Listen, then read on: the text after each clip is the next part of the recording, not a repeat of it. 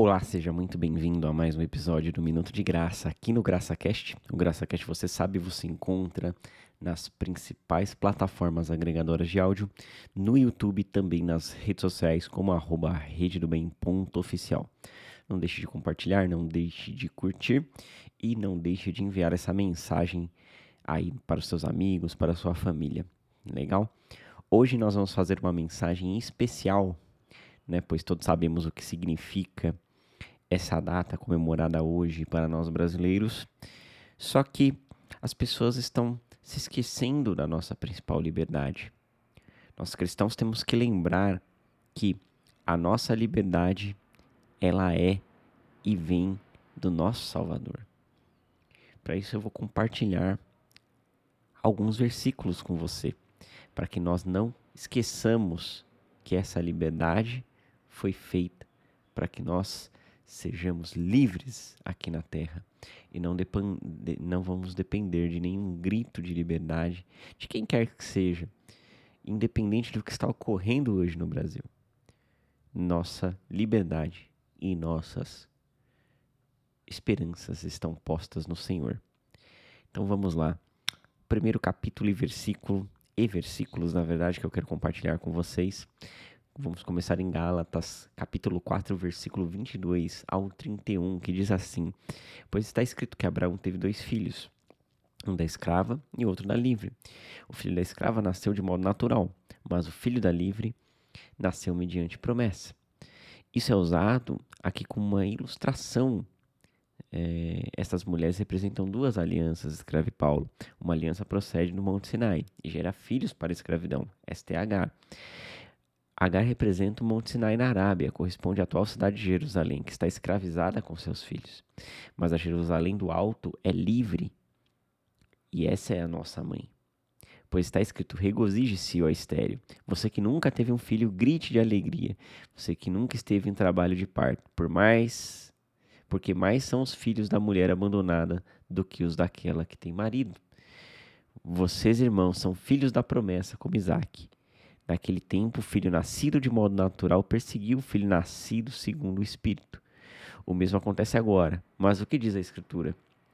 Mande embora a escrava e o seu filho, porque o filho da escrava jamais será herdeiro como o filho da livre. Portanto, irmãos, não somos filhos da escrava, mas da livre. Amém?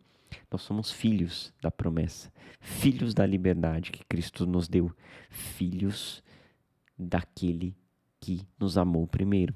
Nós somos, fomos feitos filhos, a palavra chega a dizer.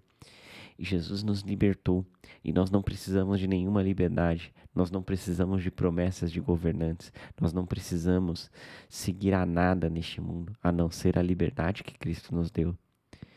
Cristo é quem nos liberta e ele nos tirou as algemas que nos prendiam, não só ao pecado, mas às, a, aos erros deste mundo aos costumes deste mundo. Nós fomos rompidos e hoje nossa nação e nossa pátria é a Jerusalém Celestial. Nossa nação e a nossa pátria e os nossos governantes estão no céu. Nós não somos filhos da escrava, nós somos filhos da livre, como Paulo escreveu. E é por isso que, logo na sequência, ele escreve a seguinte mensagem para nós, em Gálatas 5, versículo 1, que foi para a liberdade que Cristo nos libertou. Portanto, permaneçam firmes e não se deixem submeter novamente ao jugo da escravidão.